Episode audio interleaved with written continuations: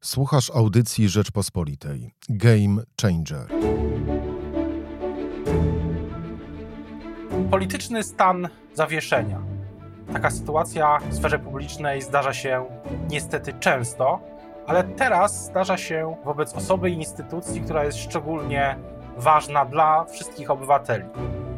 Państwa i moim gościem jest dzisiaj Rzecznik Praw Obywatelskich, profesor Adam Bodnar. Na program zaprasza Michał Kolanko. Dzień dobry. Dzień dobry panie redaktorze, dzień dobry, witam słuchaczy i słuchaczki. Czuje się pan osobą właśnie w politycznym, czy w, w ogóle w stanie takiego zawieszenia między jednym a drugim? Z pewnością nie jest to typowa e, sytuacja, e, natomiast myślę, że my co do zasady w Polsce jesteśmy w stanie takiego zawieszenia, bo nie tylko chodzi o mój urząd Rzecznika Praw Obywatelskich, ale też całą sytuację pandemiczną, wychodzenia powolnego z pandemii, przedłużającego się kryzysu, też pewnej niejasności, jeżeli chodzi o stan finansów E, publicznych, też inne mechanizmy wykonywania naszej e, pracy zawodowej. Także myślę, że w pewnym sensie, e, trochę paradoksalnie, ta moja sytuacja jest w jakimś sensie trochę sprzężona z, też z sytuacją ogólnie polityczną w Rzeczpospolitej.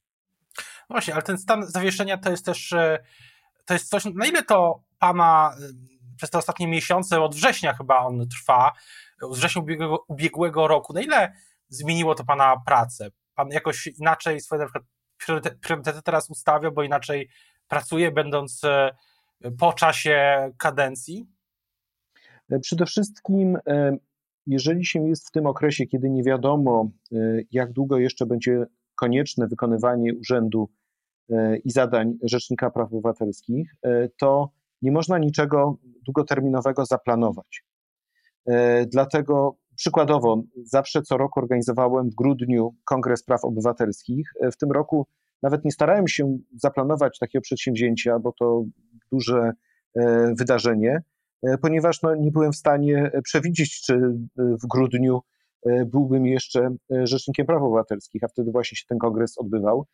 I co do zasady, takie różne, można powiedzieć, działania bardziej dalekosiężne, sięgające swoim, swoim horyzontem o, nie wiem, trzy tygodnie, miesiąc, moim zdaniem teraz są trudne do zaplanowania. Natomiast to nie znaczy, że jeżeli na bieżąco zdarzają się naruszenia praw człowieka, to nie reaguję.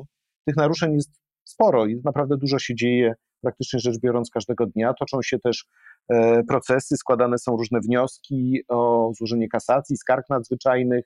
E, I tutaj w tym zakresie po prostu wykonuję e, i mój zespół pracę, która do mnie należy. Też Złożył pan, w poniedziałek pojawiła się informacja, kiedy kilka godzin przed naszą rozmową, że złożył pan kasację w sprawie Igora Stachowiaka. E, tak, no to jest sprawa szczególna, ponieważ e, pamiętamy doskonale reportaż Wojciecha Bojanowskiego. To używanie paralizatora w stosunku do Igora Stachowiaka, które mogło spowodować jego śmierć.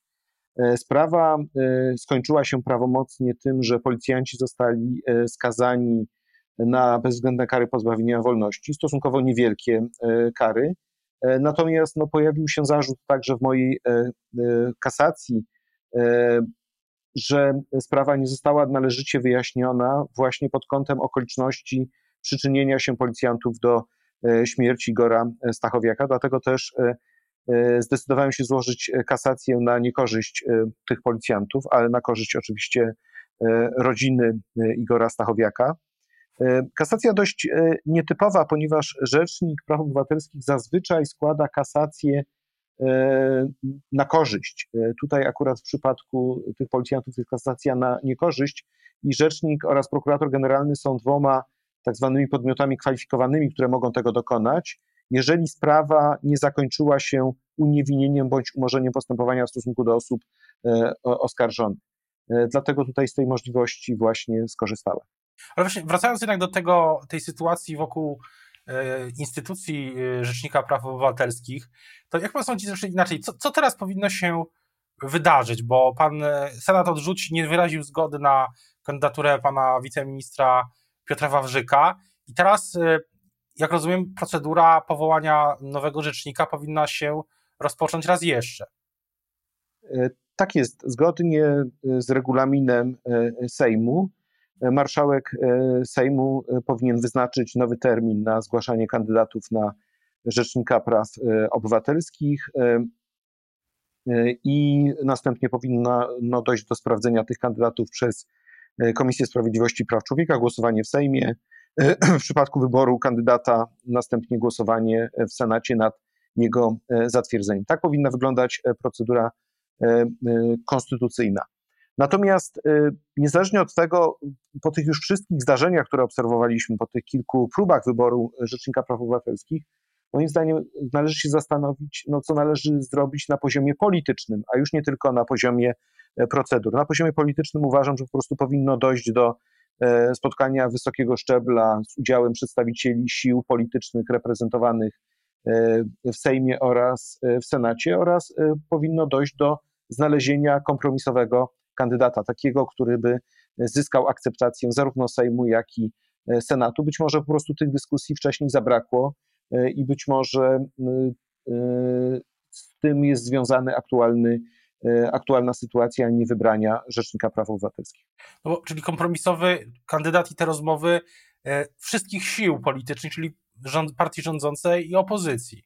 Tak, no to mam na myśli, no bo myślę, że wcześniej takich rozmów po prostu nie było, a to jest jedyne rozwiązanie. To znaczy, ja od, od początku powtarzałem w zasadzie od, od września, że E, szukanie wszelkich innych alternatyw, jakichś procedur e, poprzez e, Trybunał Konstytucyjny, czy powoływanie osób pełniących obowiązki, to są jakieś atrapy ustrojowe, które nie powinny mieć miejsca. Po prostu to jest właśnie po to, konstytucja została skonstruowana w taki, a nie inny sposób, żeby znaleźć kandydata kompromisu, osobę, która byłaby do zaakceptowana przez dwie strony sporu politycznego. E, I czyli to by oznaczało pewne swoiste też cofnięcie się być może w swoich takich ambicjach e, powołania osoby, która by wypełniała wszystkie e, zamysły i cele tej czy innej partii politycznej. Na ile, mówił pan, mówiliśmy, mówił Pan na początku naszej rozmowy o pandemii, na ile, co pandemia ujawniła w sferze, którą Pan się zajmuje wiele lat już monitoruje, interweniuje jako E, bada rozmawia jako rzecznik praw obywatelskich. E, co pandemia u, u, na powierzchnię, że tak się wyrażę, e, wy, wyjaśniła, czy zauważy, co dzięki temu pan zauważył, jeśli chodzi o pandemię, co i właśnie sferę praw człowieka, ale też właśnie równości i nierówności w Polsce.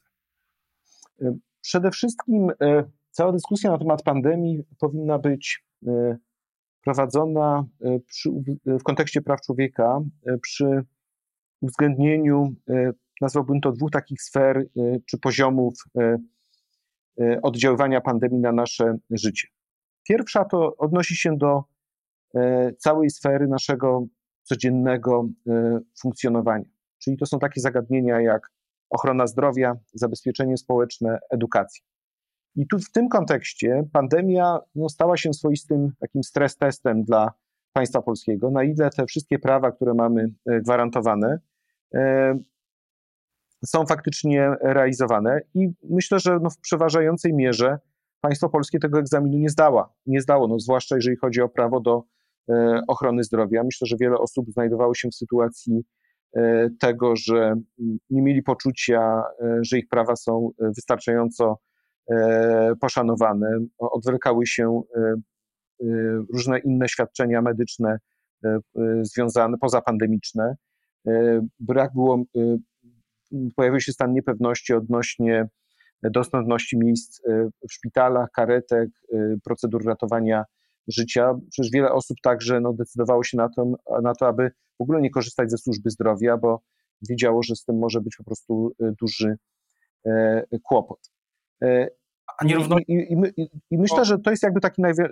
tutaj jakby prześledzić moje interwencje, no to w zasadzie przez cały ten okres my na bieżąco byliśmy w, w kontakcie z Ministerstwem Zdrowia, Inspekcją e, Sanitarną i e, reagowaliśmy na różne e, problemy z tym związane i do dzisiaj w zasadzie te problemy też występują, no chociażby spójrzmy na to, jak to wygląda w kontekście dostępności szczepień. Właśnie, ale też a jeśli chodzi o różnicę między dużymi aglomeracjami, a mniejszymi miastami. Pamiętam, że gdy, gdy to było jeszcze możliwe, to pan jeździł po całej Polsce, właśnie docierając też do tych mniejszych ośrodków, mniejszych miejscowości. Teraz jak to z tej perspektywy wygląda? Czy tutaj coś się też panu, jeśli chodzi o te interwencje, szczególnie rzuciło w oczy? E, to znaczy, oczywiście w okresie pandemii trudno było jeździć e, tak. i, i, reagować, natomiast myślę, że też e, zwróćmy uwagę na jeszcze jedną kwestię, a mianowicie prawo do edukacji, bo edukacja zdalna ma swoje różne wymiary. Może to być edukacja prowadzona w sposób dobry, profesjonalny, z dobrze przygotowanymi nauczycielami, przy dobrym dostępie do internetu. I myślę, że w dużych miastach po prostu to jest łatwiejsze.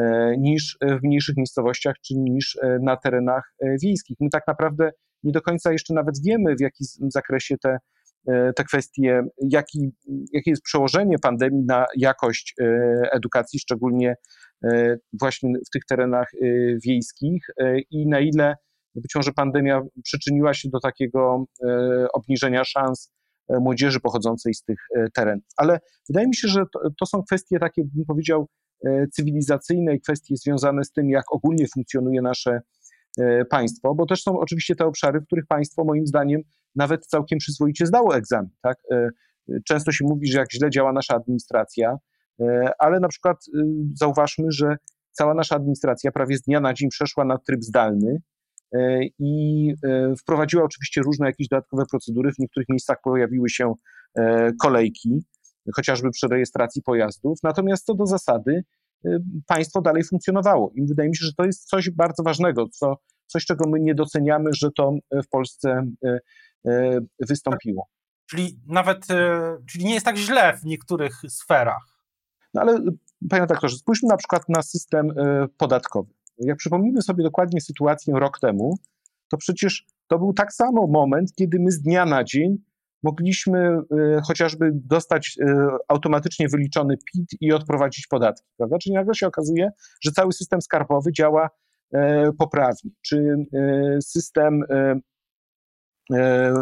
meldunkowy, system właśnie związany z wykonywaniem takich codziennych zadań administracyjnych, ubieganiem się o fundusze, przecież to, co przeprowadziły te, ten cały proces e, dofinansowań dla przedsiębiorców, to też przecież wszystko się odbywało elektronicznie. Wydaje mi się, że to jest coś, czego my wcześniej nie docenialiśmy, jak bardzo nasza administracja została e, zinformatyzowana i że w sumie to nie działa tak, tak źle, to znaczy no, myślę, że wypełnia większość z tych kryteriów. Natomiast wydaje mi się, że bo ten drugi, druga przestrzeń, o której chciałem powiedzieć w kontekście pandemii, no to jest jednak próba wykorzystania tego okresu do e, utrwalenia władzy. E, tak bym to nazwał. E, a mianowicie najpierw pamiętajmy okres zbliżających się wyborów prezydenckich i to dążenie za wszelką cenę do tego, aby te wybory odbyły się 10 maja. Powiedziałbym dążenie takie no wbrew jakiejkolwiek racjonalności. Przecież pamiętajmy, że ta że te przepisy, które pozwalałyby nawet na organizację tych wyborów, zostały ostatecznie uchwalone bodajże 7 czy 8 maja i dopiero później została podjęta ta słynna decyzja polityczna, żeby jednak e, wybory się e, nie odbyły, że dopiero wtedy sobie rządzący uświadomili, że jest to jednak niemożliwe do, do zrobienia. Natomiast nawet później, jak już były organizowane wybory 28 czerwca i 12 lipca, no to przecież się to odbyło z naruszeniem szeregu praw wyborczych, zarówno e, biernego prawa wyborczego w kontekście nowych kandydatów e, w wyborach prezydenckich. E, moim zdaniem to było jawne złamanie konstytucji, jak również praw, czynnego prawa wyborczego, szczególnie wyborców zamieszkujących poza granicami kraju.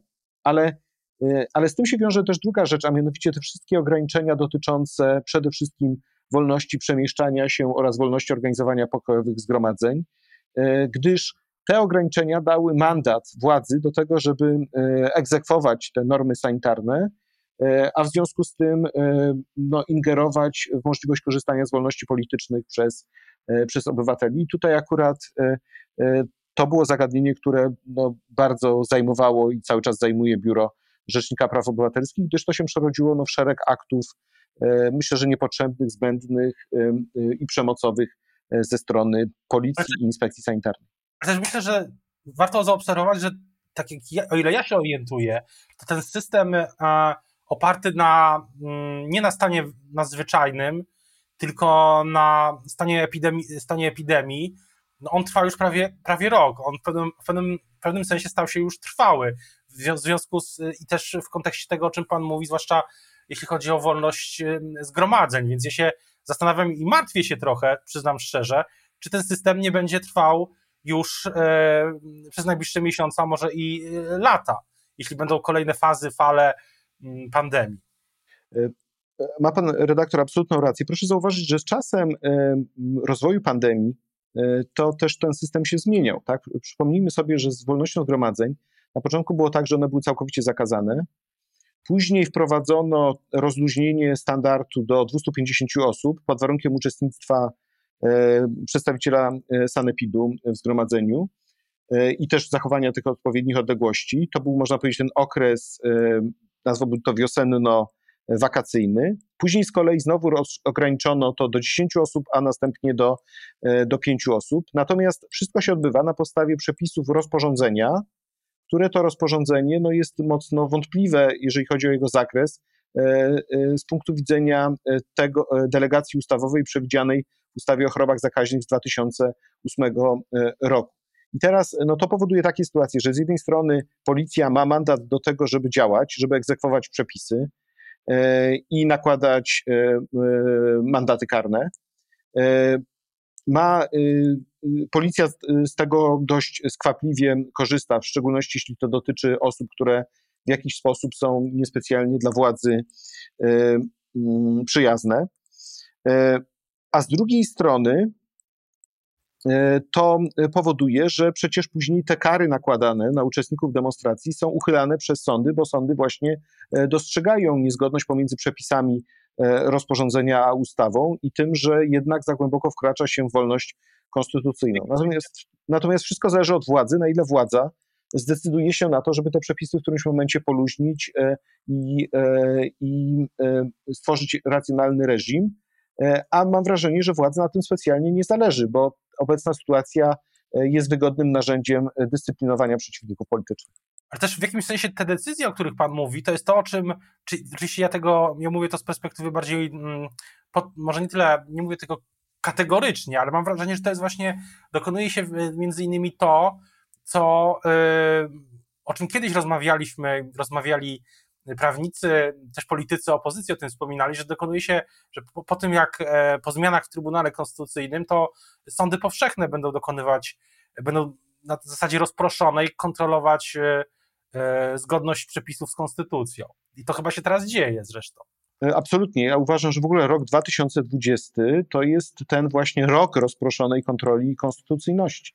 I to jest też swoisty paradoks, że sądy, które teoretycznie rzecz biorąc, tak obserwując z zewnątrz, powinny być pod taką presją, że nie powinny się w cudzysłowie wychylać ani wydawać żadnych orzeczeń, e, które byłyby nie pomyśli władzy, no wręcz zachowują się przeciwnie, to znaczy wręcz udowadniają, na czym polega ich rola konstytuc e, konstytucyjna, na czym polega ich rola w zakresie ograniczania zapędów władzy oraz rola w zakresie egzekwowania e, przepisów.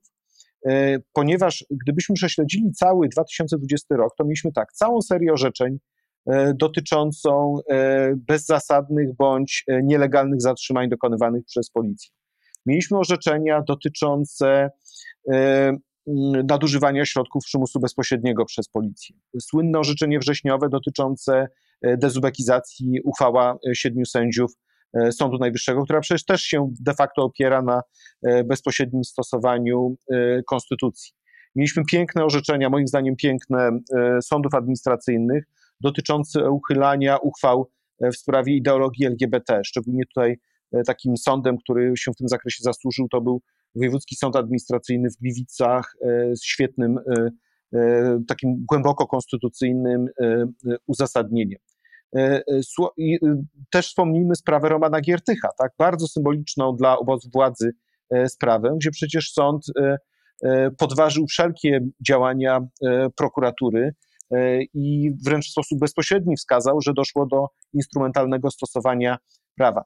Także e, sądy akurat e, w tych sytuacjach, kiedy mają przestrzeń do orzekania i widzą wyraźny konflikt z prawami i wolnościami, pokazują, że mogą stać na straży konstytucji i zachowywać się zgodnie z własną etyką zawodową oraz niezawisłością.